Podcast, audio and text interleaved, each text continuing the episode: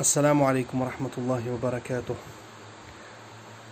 One of the best akhlaq of a true believer is justice, al adala.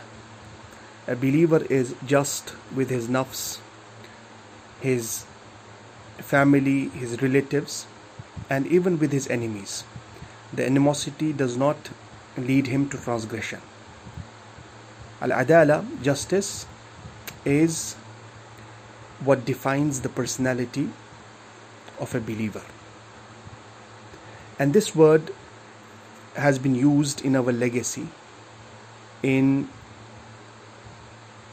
understanding the personality of a Muslim. For example, in testimony, in the court procedure, from the conditions of a witness is al adl. He should be just in his personality in order to accept his testimony. In narrating the hadith of the Prophet wasallam, from the conditions of the narrator is that he should be adl.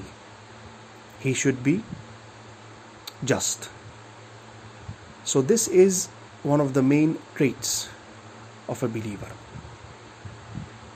We should strive to achieve justice in our personality and we should be just with the fellow human beings. Justice is one of the great attributes of Allah subhanahu wa ta'ala. Allah subhanahu wa ta'ala is al uh, hakamul adl. He is the just ruler.